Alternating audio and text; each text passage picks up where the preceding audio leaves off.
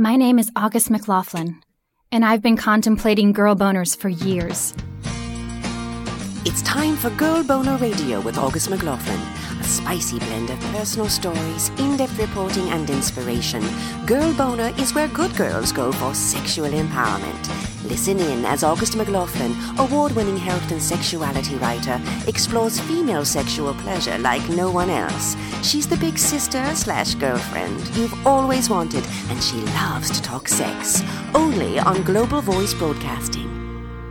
Happens when you put a stylist with a gigantic heart, a dating expert with a penchant for social justice, and a girl boner enthused sex writer in the same room with microphones? You're about to find out, everyone. Welcome back to Girl Boner Radio. I'm your host, August McLaughlin, and today's episode is extra special, not only because it is our last episode of 2017, but because my guests today are both filming each other and my very dear friends. I love them so much. We are going to play some grown up slumber party games that you all can play along with if you'd like to. You're also going to hear from Dr. Megan a couple of true stories and one not so true story about some of her sex therapy clients. Don't forget to sign up for Girl Boner updates at augustmclaughlin.com if you haven't already. I send updates about once a month, which include freebies, discounts, updates about my upcoming Girl Boner book, and more. A lot of what I share there, I don't share anywhere else.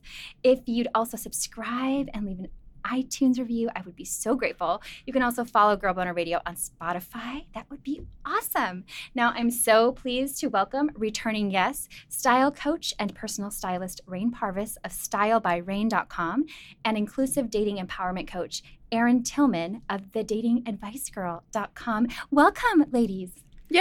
Yay, we're here. Woo! We're back. so we're back. you're We're back in the show on the show. Back Yes. on the show. Yay, yay. So I'd love to hear first, since you've both been on the show before, it's been a little while. Would you share something from the past year related to your expertise that you learned? Some kind of uh, epiphany, some sort of takeaway? Who wants to go first? I'll go first. Um, well, today or today, this year, I've learned that a lot of people um, don't know what consent means. That's a big thing I've learned this year. Um, I think we all could agree on that on some level. The level of, um, well, let's just go ahead and say the Me Too movement. Like, I'm so proud of Time Magazine for choosing, you know, that movement basically as the people or persons of the year. Um, you know everyone involved in that or the people involved in that the women mostly um, but some guys too you know? But yeah i just i mean like that's been the biggest thing for me is just like you know i'm, I'm currently writing a book around consent and it's been difficult and i guess for better for worse these conversations have been helpful in my writing of this book. Because it is some of some of the parts of this conversation are uncomfortable um, and are nuanced but some things aren't at all. And that's what's been shocking to me is that at the basic level anyone questioning well what did you know did this woman do something wrong to make this you know 50 year old man touch her even though she was only 16 roy moore and certain things? It's like that's insanity. Like why are we even questioning the appropriateness at the least of this Right. like that's insane Thank so that's God been we're the having biggest the Mhm. conversations, right? I feel like the conversations are so important and they are really highlighting these Mhm. gaps that we've had Mm. for a very long time. Mhm. you know and i'm hoping that it leads to a lot of healing have you seen any progress yet i know it's new and a lot of people are kind of freaked out. Yes or combative or resistant. Um but yeah in general yes i, I think the, a lot of conversations i've been hearing and have been a part of have been really great and encouraging.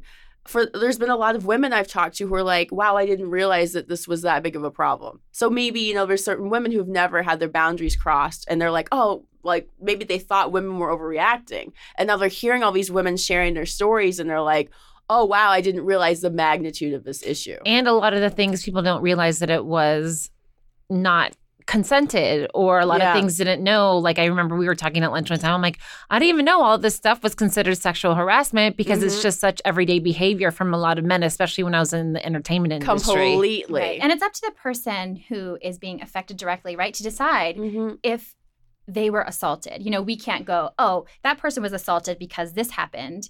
It's based on case by case, right? And so Yes, I but- feel like a lot of people are experiencing something where they go, I felt really freaking uncomfortable, Mhm. and now I see why. Yes, but generally speaking, I mean, I, I, I just did a video about this, um, and I'm sure we'll share our social media whatevers. But um, I do a lot of social media posting, and I just did a, a video basically around this, just saying, you know, it's like goes back to like when you're a kid. Like if it's not yours, don't touch it. That's your that's someone else's toy. Don't take it. Don't touch it. It's kind of the same principle and a weird that's a weird analogy, but like if it's like just don't touch somebody without their permission. Mm-hmm. Like Yeah. it's it's literally that simple in a lot of cases in, involving touch, let's say, you know, and especially in the workplace. Like Right.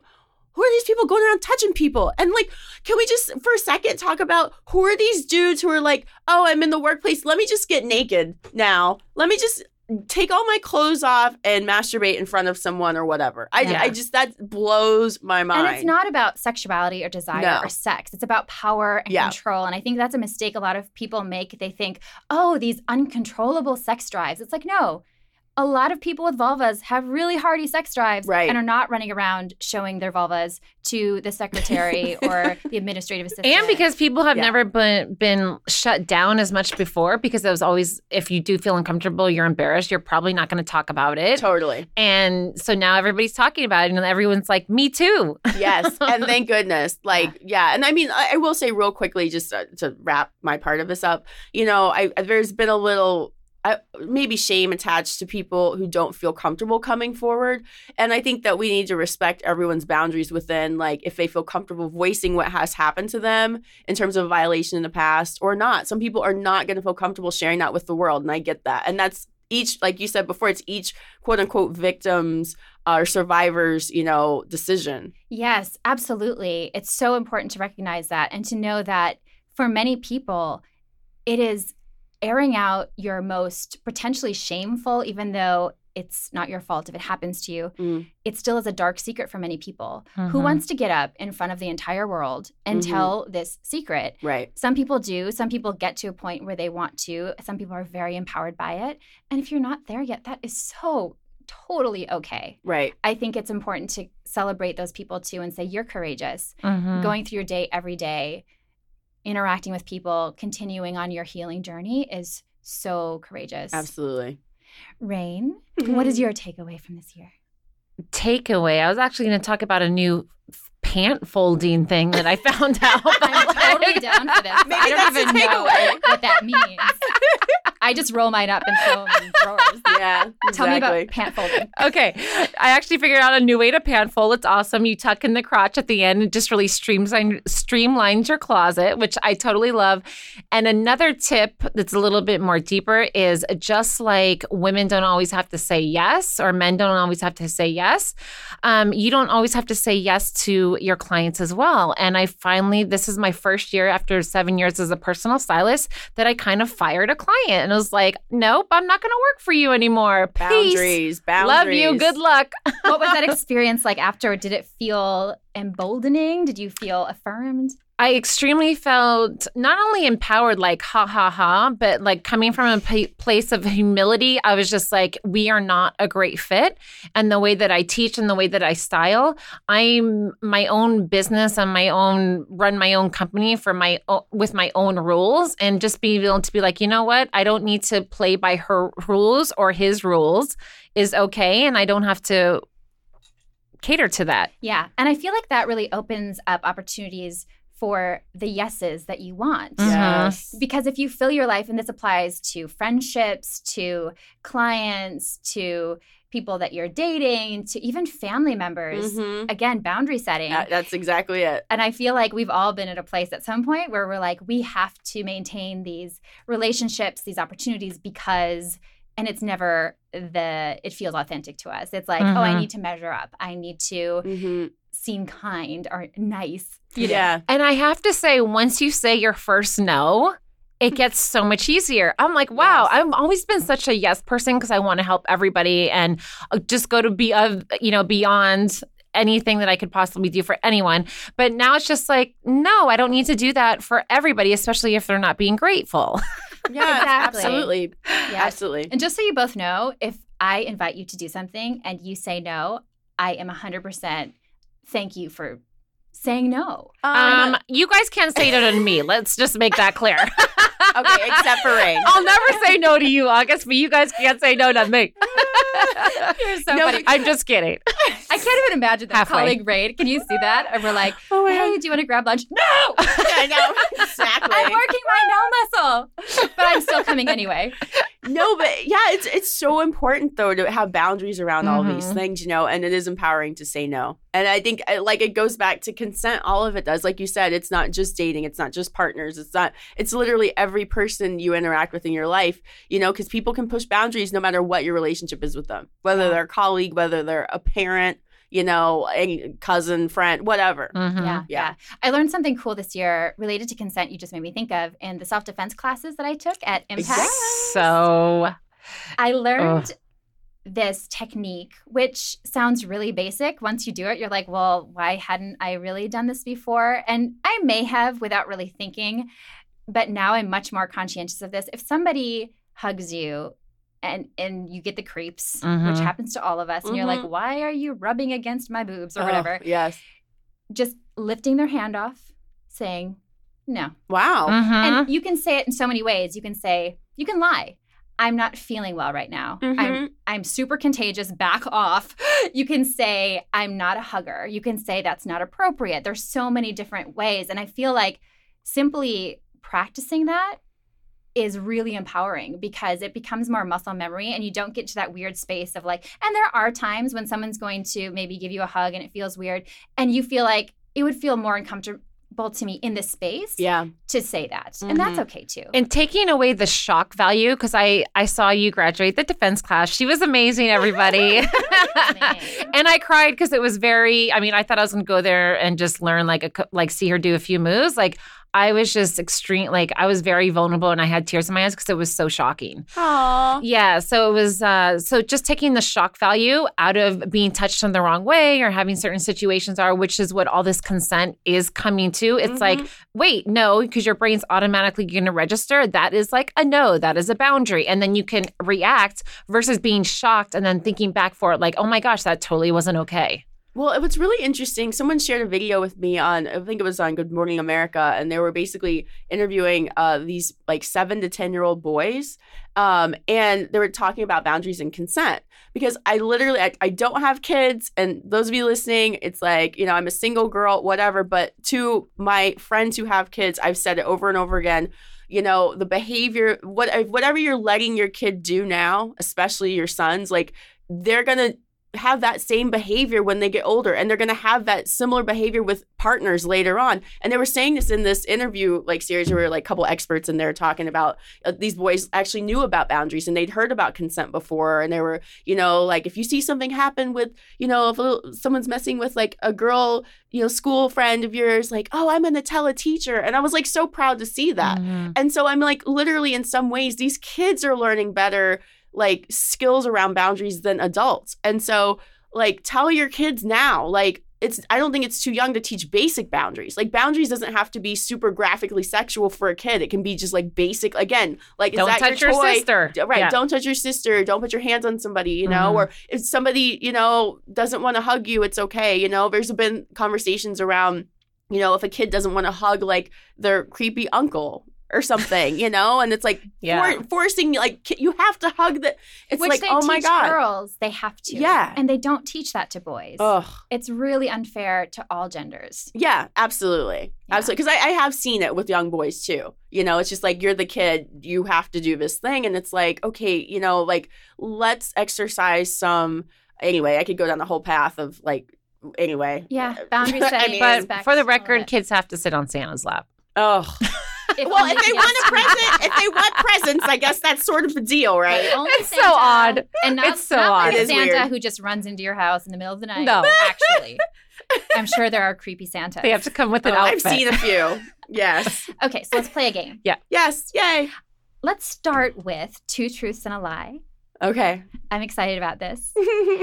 So I'll start with Dr. Megan so that we can give ourselves a moment to kind of decide. So Mhm. all three of us really prize honesty and being genuine. So all of us were like, couldn't think of a lie at first. It was very hard. It was really hard it for was me. pretty seriously, hard. It was Yeah. pretty hard. But I asked Dr. Megan, our wonderful sex and relationship expert, to weigh in with some truths and lies from her clinical practice. So she shared three experiences of sex therapy clients, and we, you, because I already know the answer, are going to guess which one is a lie, which two are true. and these are Mm. from her clients. yes. We have to guess what. Okay, okay. This is going to be interesting. I'm sure. I'm really excited to be able to um, play this game with you guys and all your uh, listeners. And so I'm going to share two true uh, presentations to my office and one that's completely fiction. And so I would love to see who can guess. So the first one. Liz, she's 27 year old. She's single. She came. She was referred by her gynecologist because she was experiencing too much pain or discomfort to tolerate even the child-sized speculum for a Pap smear to screen for cervical cancer. Then there's Jeff. He's a 42 year old married man who's more interested in sex than his wife. He's completely tired of the rejection and feeling helpless and hopeless. And lastly, there's a couple who came that uh, she's 27, he's 30. They have a solid relationship, but they're presenting because they really have a wish and desire that their sex life could be better. They feel like they've fallen into a little bit of a sexual rut. Okay, so there we have it. We have very small vaginal opening creating some problems. We Mhm. have a man with higher sex drive and feels like he's being rejected a lot. And then we have what was the last one?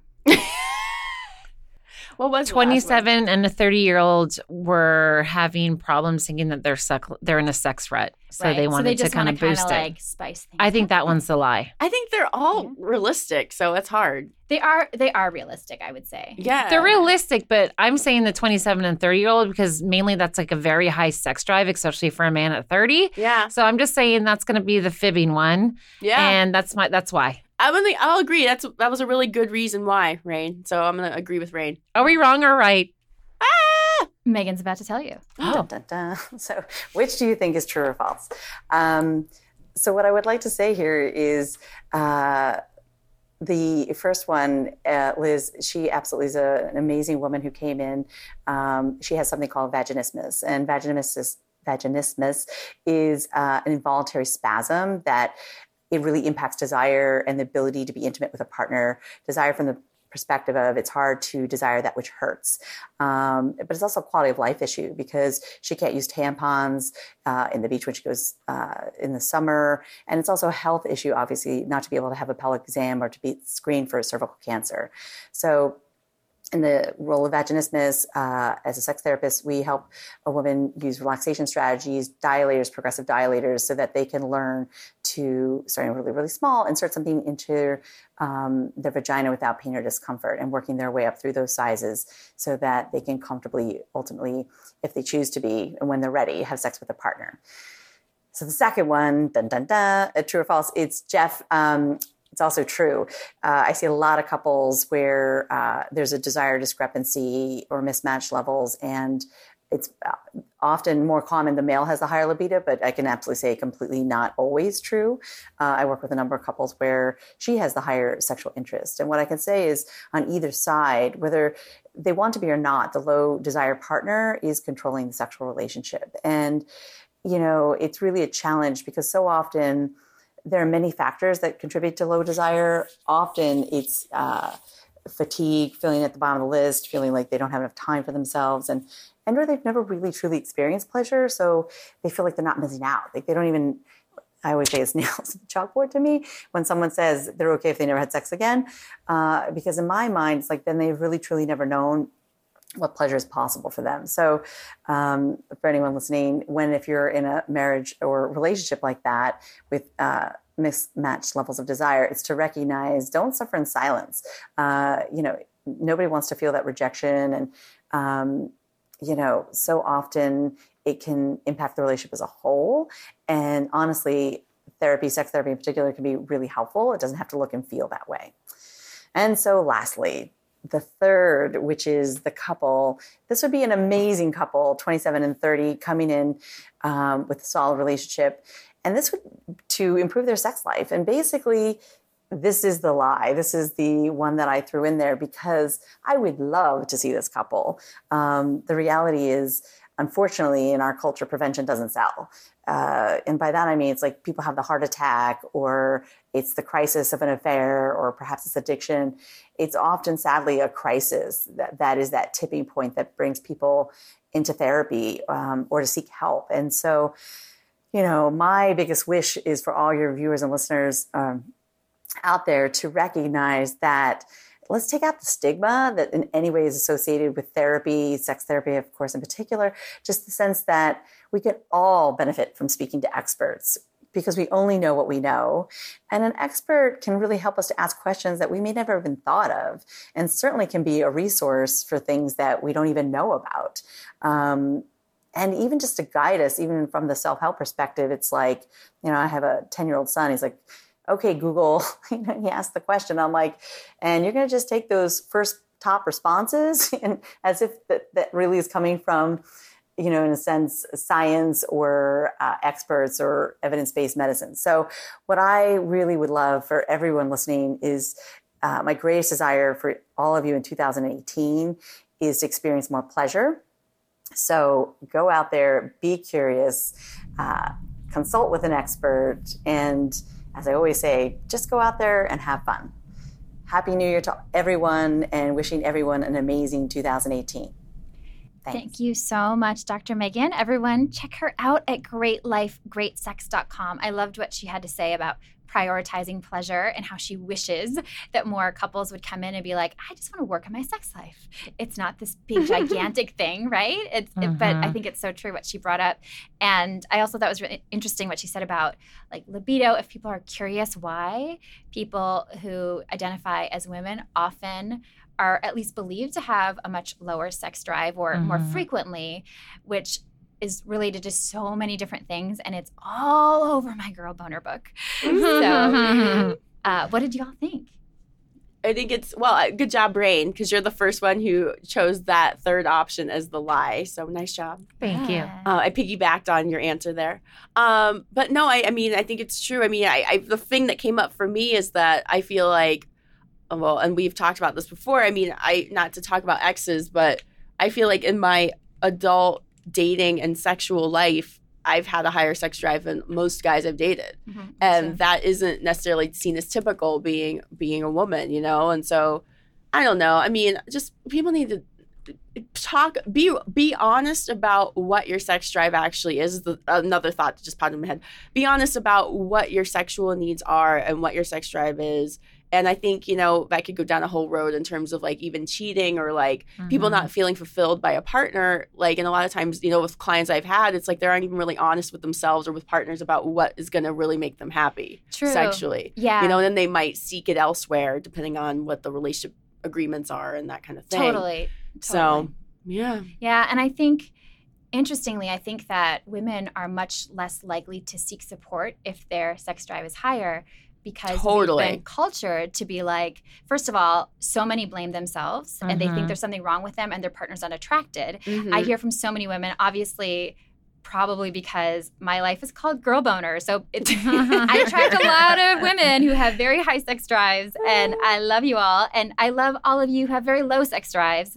I just think we should stop gendering it. You know what I mean? And just be like, wherever you're at is okay. If you want to desire sex more, then that's a very legitimate, beautiful goal to have. And there's so many ways to approach it if you're totally fine with a not super high sex drive, if you are a cis guy and you're like, I don't want sex as much as my Mhm. partner does. Yeah. That doesn't make you less masculine. It doesn't make you less sexy. Vulnerability makes you sexy. If somebody tells me, if a guy says, I just am not in- interested right now. You know, if, if they have the balls to say that, Right. Ooh, hard I'm to like, get. you are Yeah, awesome. But, but see, mean, but you're right. You brought up. I mean, there's such shame fact a shame factor with both all genders in this. You know, I mean, I think that for cis men, there's a there's a, a shame factor if they they're expected to have this huge libido, and if they don't, I mean, I've run into that. I've I've experienced that with partners. You know, and there's this shame that they feel like, oh man, well, I just don't, you know, I don't feel as sexual as you are, or whatever. Like, and to go back, there's I'm not shaming anyone either for that. Like, everyone's sex drive is different. It's just good to be honest about it, because then a partner can feel bad or feel like it is about them, but maybe you're not attracted to them because you don't want to have sex with them or don't and I don't like let's just it's not just like, you know, intercourse, like what be intimate. Like some people just aren't don't need touch as much. You could go into love languages even there, you know. I have But- really strong opinions about love languages, but I'll save them. Oh, oh.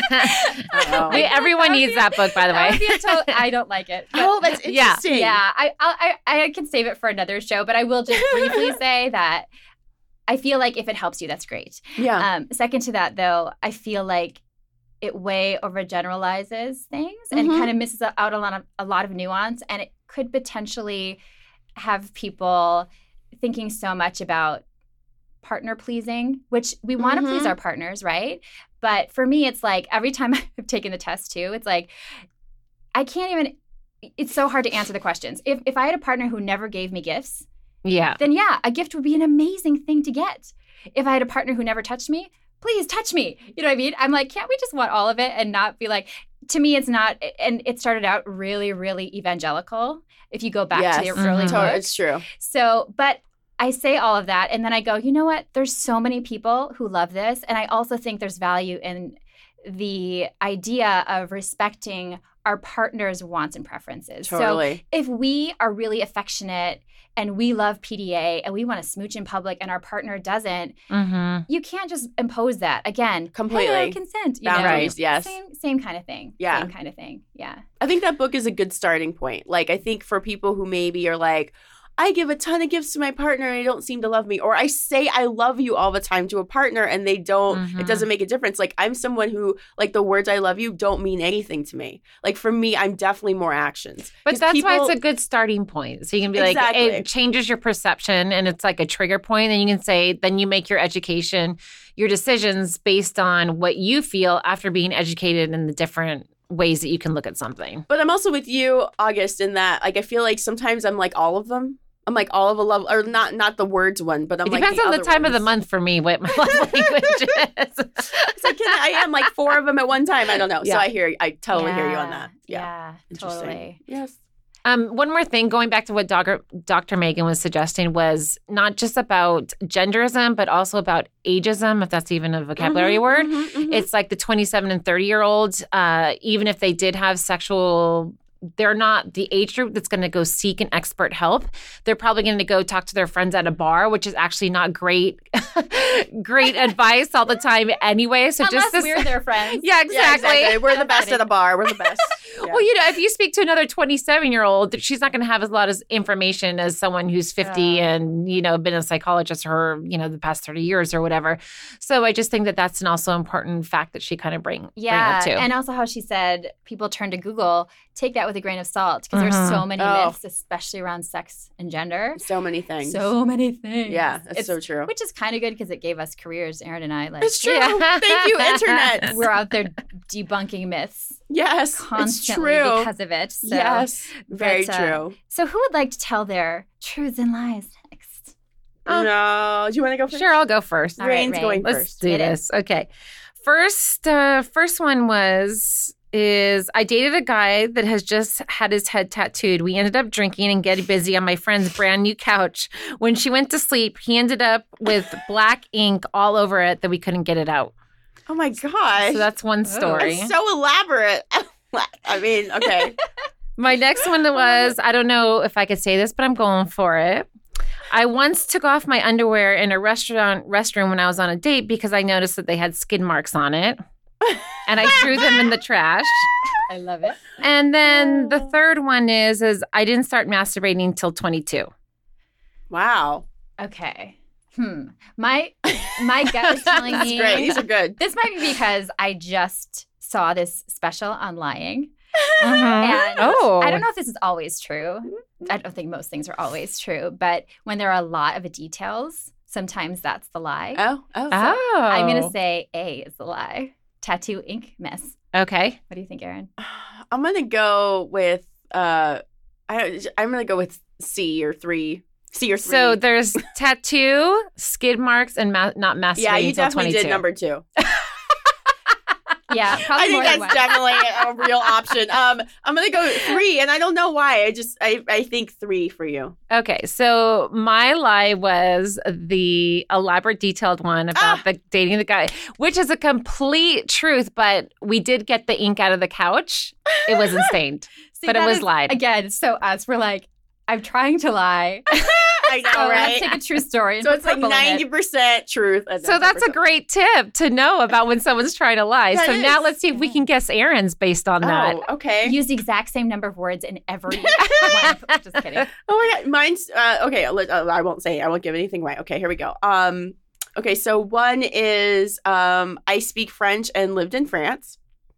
Um, another one is uh, I once worked with both Mr. T and Bill Nye the Science Guy. And the last one is uh, I once performed a circus circus, circus act uh, for a show. I think definitely you've done B because Yes. you've done a lot of TV, you're Yes. entertainment. Unless you know what, she probably switched out one of the names.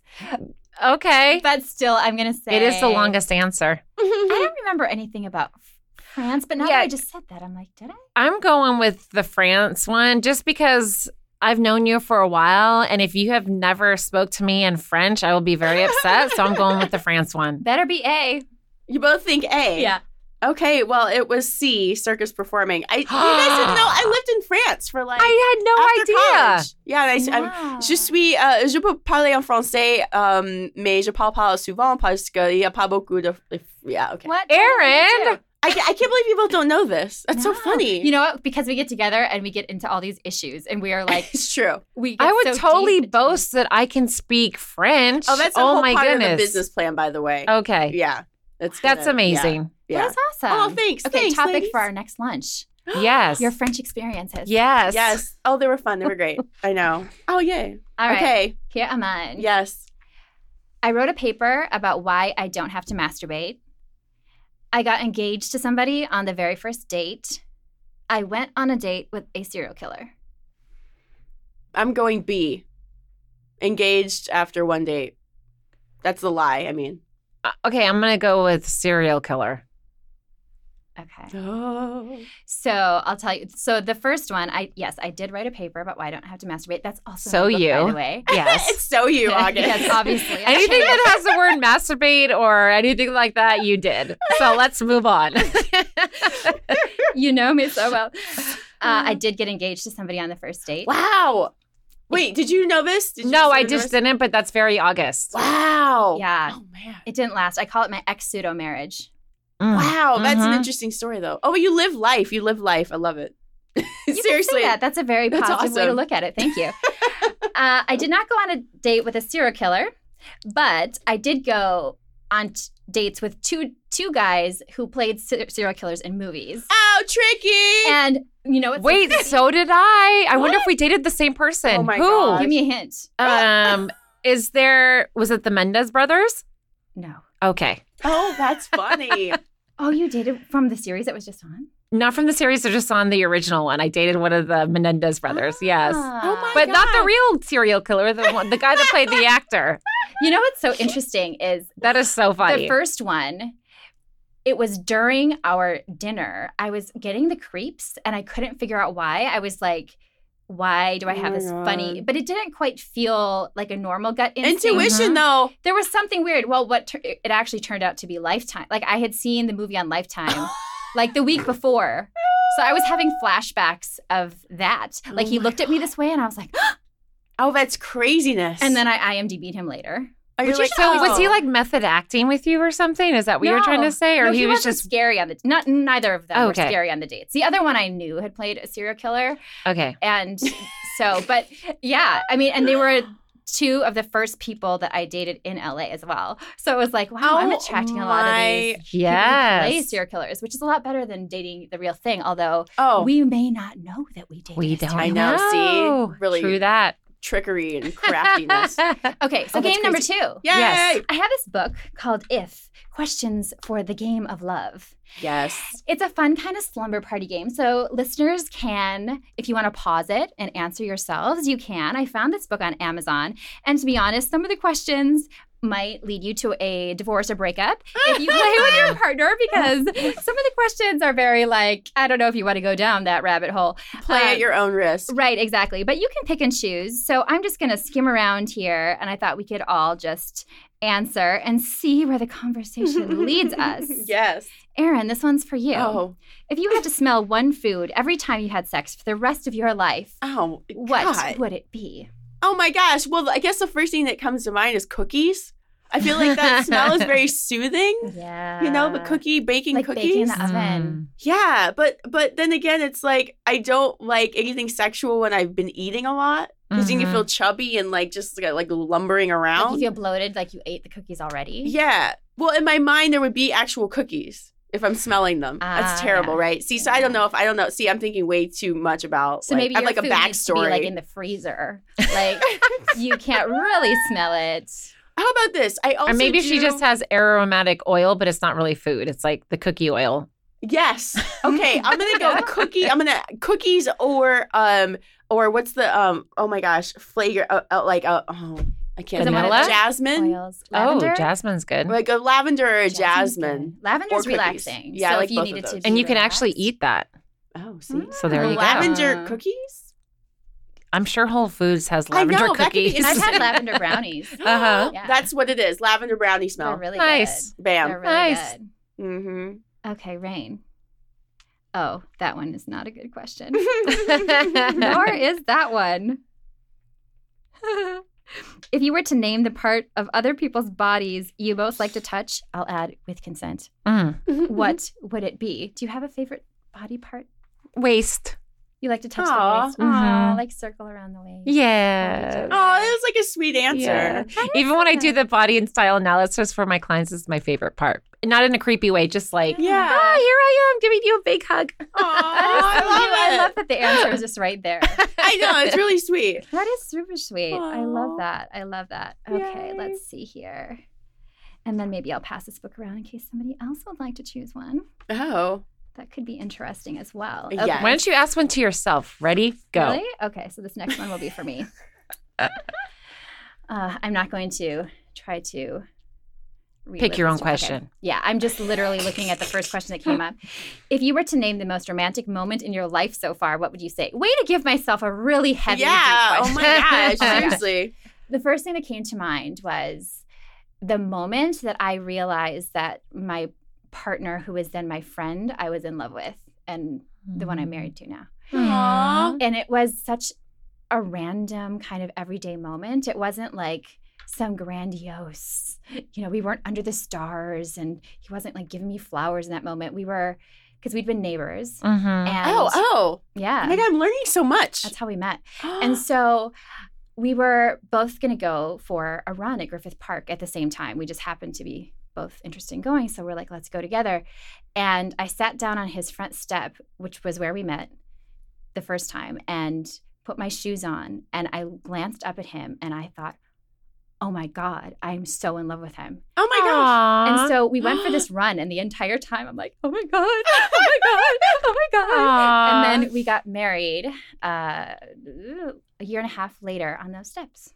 Oh my gosh. I didn't know so you got married on those steps. Zoe was my Zoe was my maid of honor, my big deaf bulldog. Mhm. But Aw. the person who married us was so scared of big dogs that she had to be inside for most of it. What? And then I had this little Oh, yeah. beagle, our neighbor's beagle.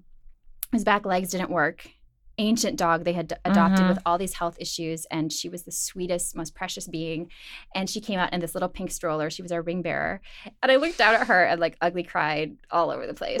Oh, that's so sweet. Okay, so this one is for you, Erin. Okay, let's do it. Oh, If you could have attended any famous couple's wedding, who would you choose? Well, okay. How about this? Um, I'll go future tense. Um, I'd love to be at uh Prince Harry and Meghan Markle's wedding. Like that would be pretty fun. Like to see that and do it. And she's like a commoner, so to speak, an American and a black woman, and like all these things happening with Prince Harry. That would be awesome. And they, like the convergence of like royalty and like celebrity is just very interesting. So if anyone has uh, connections, hook Erin Hook, hook me up right here. Datingadvicegirl.com. Exactly. Yes. okay, let's see. I like this game. Rain. I know. I'm usually not a game player, but this one's kind of fun. I think it's fun. I like it because there's not a bunch of rules. and all that stuff. You don't have to read instructions. Don't have to keep track of the dice. exactly. No math. Nobody wins or loses. Rain, if you were to think of the biggest misconception about marriage that bothers you, Ooh, Hmm. what would it be? that's a good one. The biggest misconception would be that, Or maybe even something that surprised you about it. well, I think that everybody said the first two years of marriage was going to be the most difficult. And I found it pretty easy. That's really lovely to hear. Yeah. Yeah, so I kind of felt like I picked the right one. We were both kind of older, so we didn't rush into things. So I just felt that, like, yeah. You knew yourselves. I think that makes a huge difference because that Mhm. ex pseudo marriage I told you about, I feel like, you know, there was a reason for us. You can always find purpose and growth in relationships that aren't supposed to last or don't last or whatever. So, you know, I, I don't believe in like regretting relationships, but we didn't Mm. know who we were Yeah. as people. And it's so different when you meet later. And I think that they also say like, "Oh, just wait till you live with that person." And it's like if if you marry a respectful, kind, and person, then you're probably going to get that even when you live with them. You just have to be understanding. But it was a pretty great uh, two years. And So he's a great guy. Aw. You Yeah. an awesome couple, gotta say. Yeah. So- Both of your husbands are great. Or, yeah, you you chose well, ladies. Good job. And they like each other. they do. nice. Oh, They yeah. get along pretty well. Yeah. That's nice. See, Yeah. see? Yeah, Erin's got the book now. I know. I don't know. There's too many good ones. Oh my gosh. Okay. Um. Okay. Am I ask? Who am I asking? One of you. You can ask August or, or yeah, both of us. All right. How about this? Either one of you, whoever wants to answer. Uh, no, no, that doesn't fit. This is hard. It is kind of hard, especially because you're trying to read all these different questions. I know. I'm like, oh, speed read. Just pick one. Just pick one.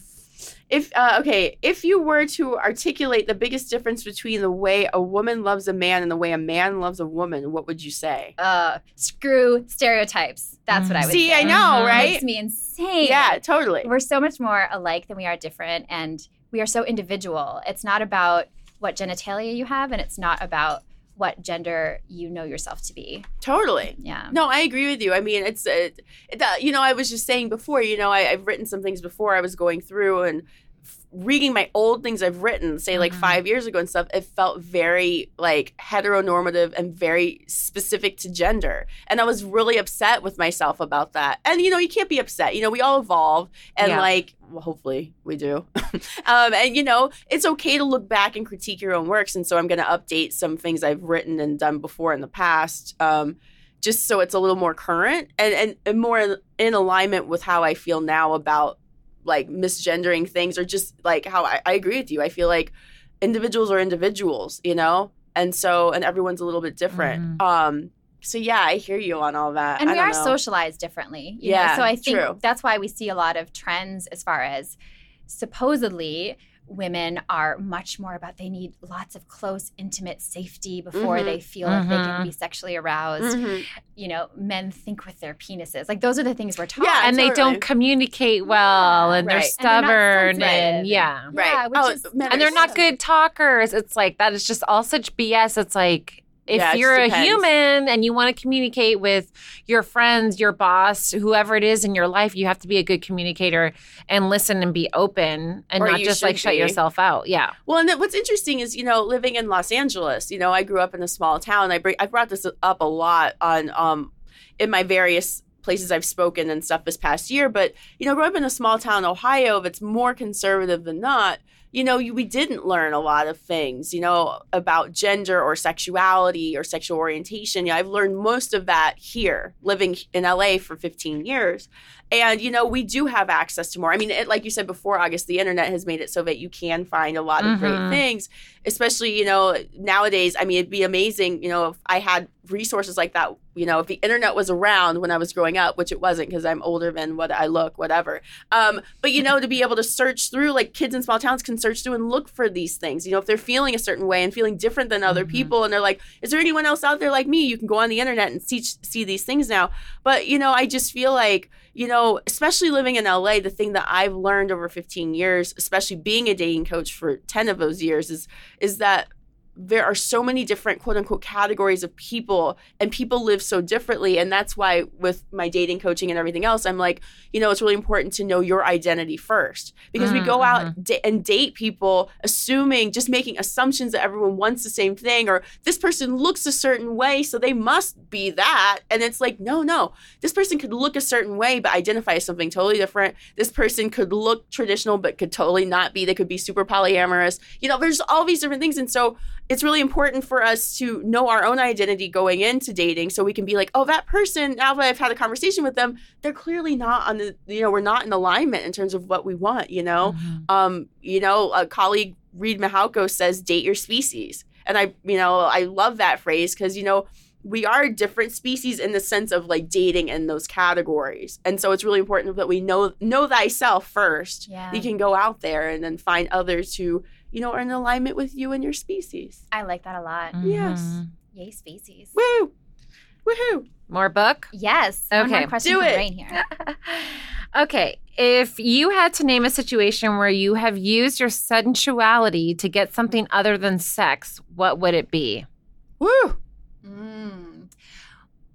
I'm going to Hmm. say when I moved to New York, I was working as a model, so this is like right after high school. And my agents told me that I had to go to these client parties hmm. and I had to quote charm people. wow And so I I didn't think of it in those terms, like I'm using my sensuality, Mhm. but it was very clear to me that, you know, they told anyone who had an engagement or wedding ring to take it off. We were supposed to seem available without giving away too much. And that idea got kind of embedded in me, you know. And so and then when I moved to LA and I'm acting, it's there's so much of that that is just expected or imposed on you. Yeah. and it, it got into my psyche to a point where it, you start to wonder like am i i don't want to get this role because i was like giving you this mystique. You know what i Yeah. mean? Mhm. so that's that's bothered me. Um, but i can see why people end up in these situations where they feel powerless yeah. because you know it's a lot like the me too stuff. I mean i certainly had situations where I had to stop t- talking to somebody, or Mhm. I had a manager suggest we go to their hotel room after a completely professional relationship. And I was completely stunned, and Mm. that fell apart, and I probably lost jobs. You know, so Yeah. it's it's one of those weird things. Uh, but for me now, and in general, what feels most authentic is don't like use your se- sensuality Mhm. Embrace it Mhm. let it it's in every ember of us it's in our it's in our language and in our Mhm. interests and in the ways that we move about in the world yeah and so i i try to be really genuine about that and and things in general um so that's important to me Oh my gosh, I have like so many things to say, but let me just piggyback on that real, really quickly. When you said meetings in hotel rooms, you know, with the Me Too thing, I've heard, heard a lot of people say, women sadly say, well, why did these women go to a hotel room with these people? You know, I had a situation where I was on a job at a convention. Uh, and a manager of mine, we were setting up in a hotel room. We had like equipment. It was like, a long story short, there was equipment involved. And so at, at the end of it, I had to go up to like give him the equipment. It was in his hotel room. Not a big deal. We'd done this a million times. And that one time he was like, he like kind of like started to make an advance. And that, it was enough for me to like not, never work for him again.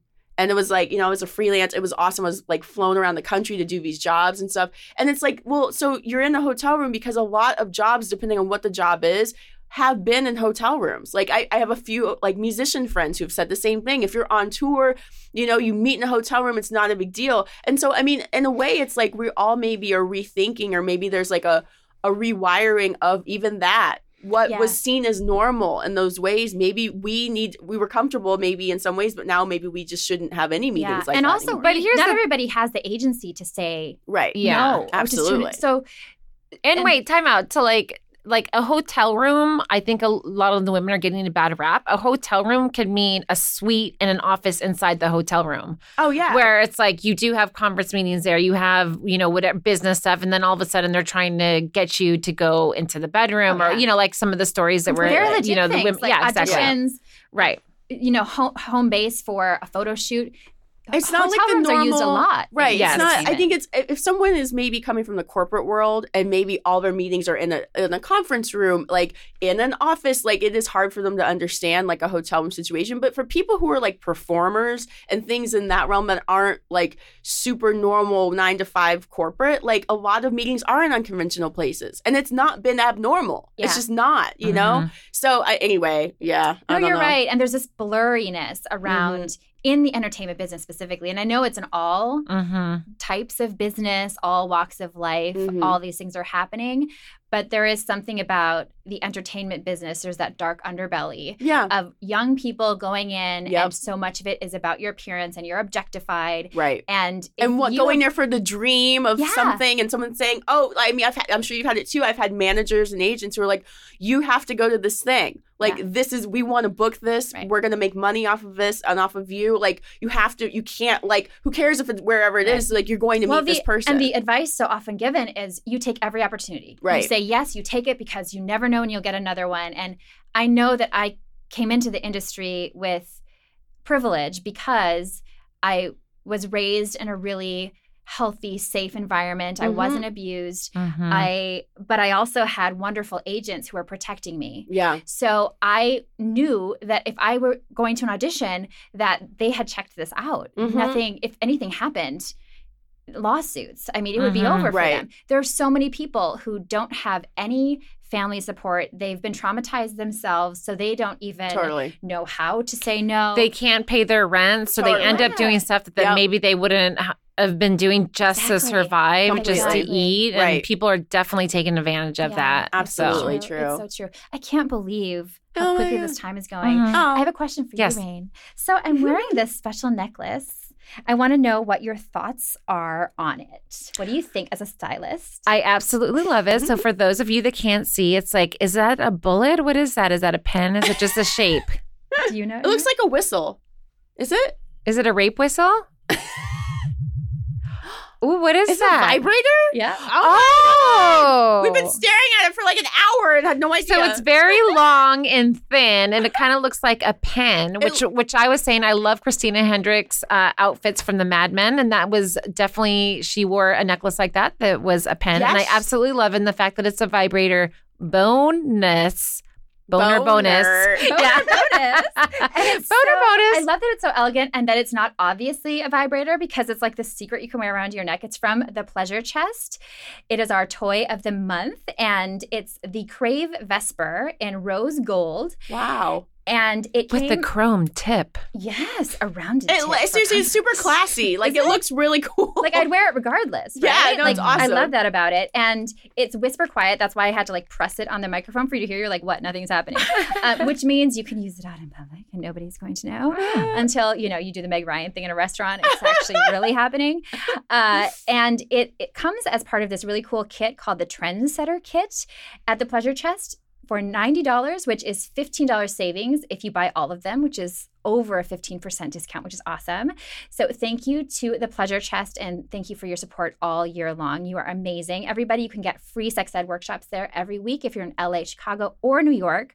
Shop on their website at thepleasurechest.com. They also have some awesome holiday specials going on right now. So before we wrap up, I would love to hear from each of you. What is one goal, one intention that we can set within your profession? So, Erin, dating, Rain for fashion, what can we set our sights on next year moving into 2018?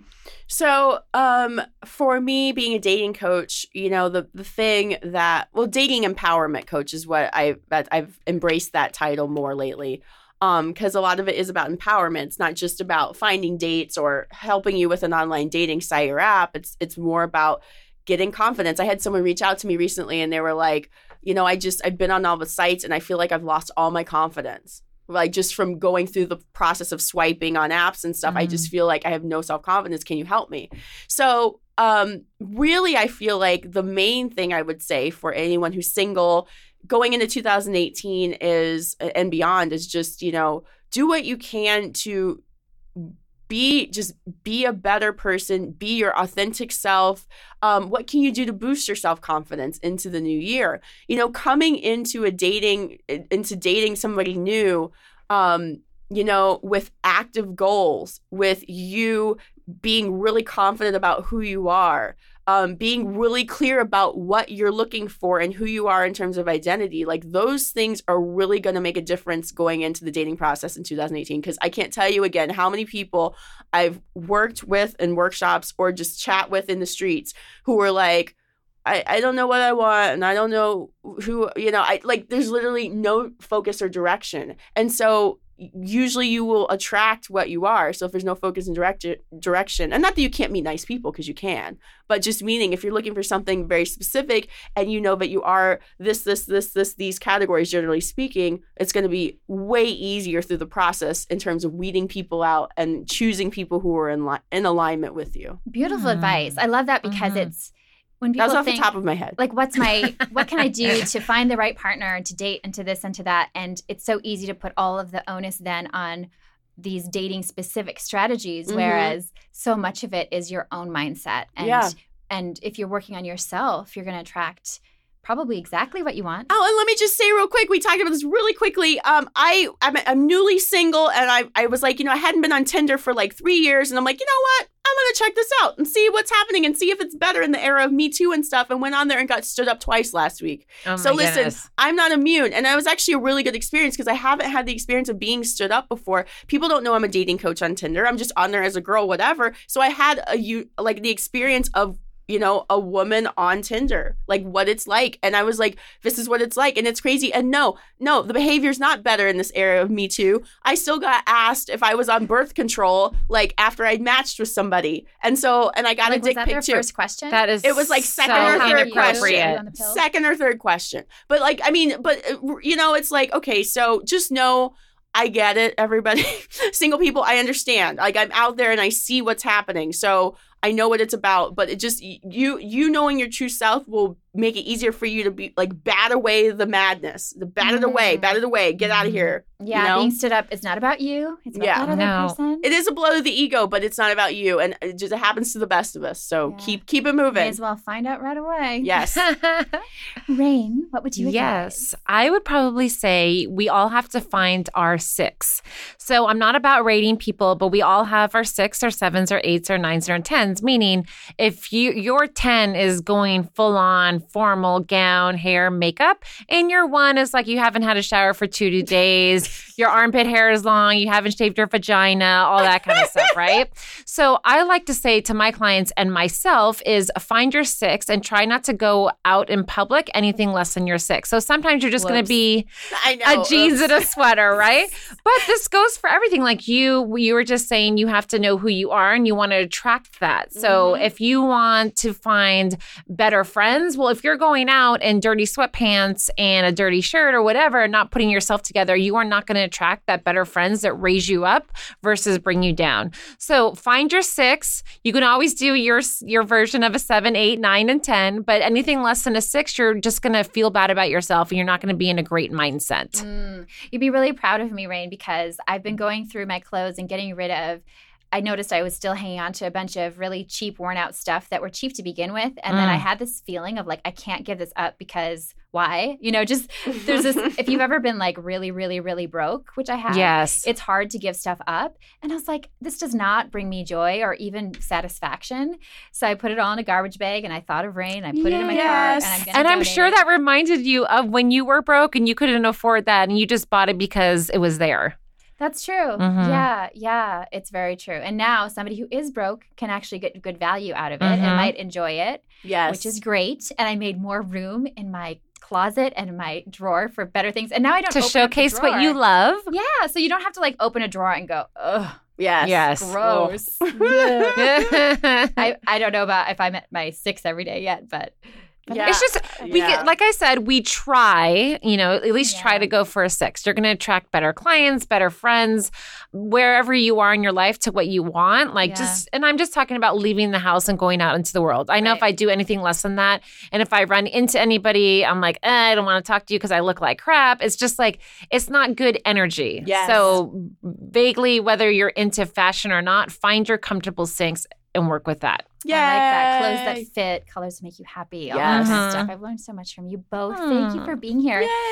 Erin, where can everybody learn more about you and see your awesome videos? Yes, yes. Okay, so uh, my website is thedatingadvicegirl.com. I'm on Facebook, uh, facebook.com slash the dating advice girl. Basically, if you do a Google search, search the dating advice girl, you'll find me. Uh, my name is Erin Tillman. That's my real my real name, not my alias. But yeah, I'm on Instagram. I'm uh, youtube.com slash dating advice girl. Um, Instagram, all the things. So uh, find me there and look out for my book coming out. Hopefully, um, let's just say early 2018 hopefully fingers crossed. And then again it's around consent and boundaries. It's really important. You know i'm no authority on it but i feel like i needed to add something to the conversation that's happening right now because it's such an important conversation. And i do feel like the culture is changing which is amazing. Yay, Hmm. beautiful.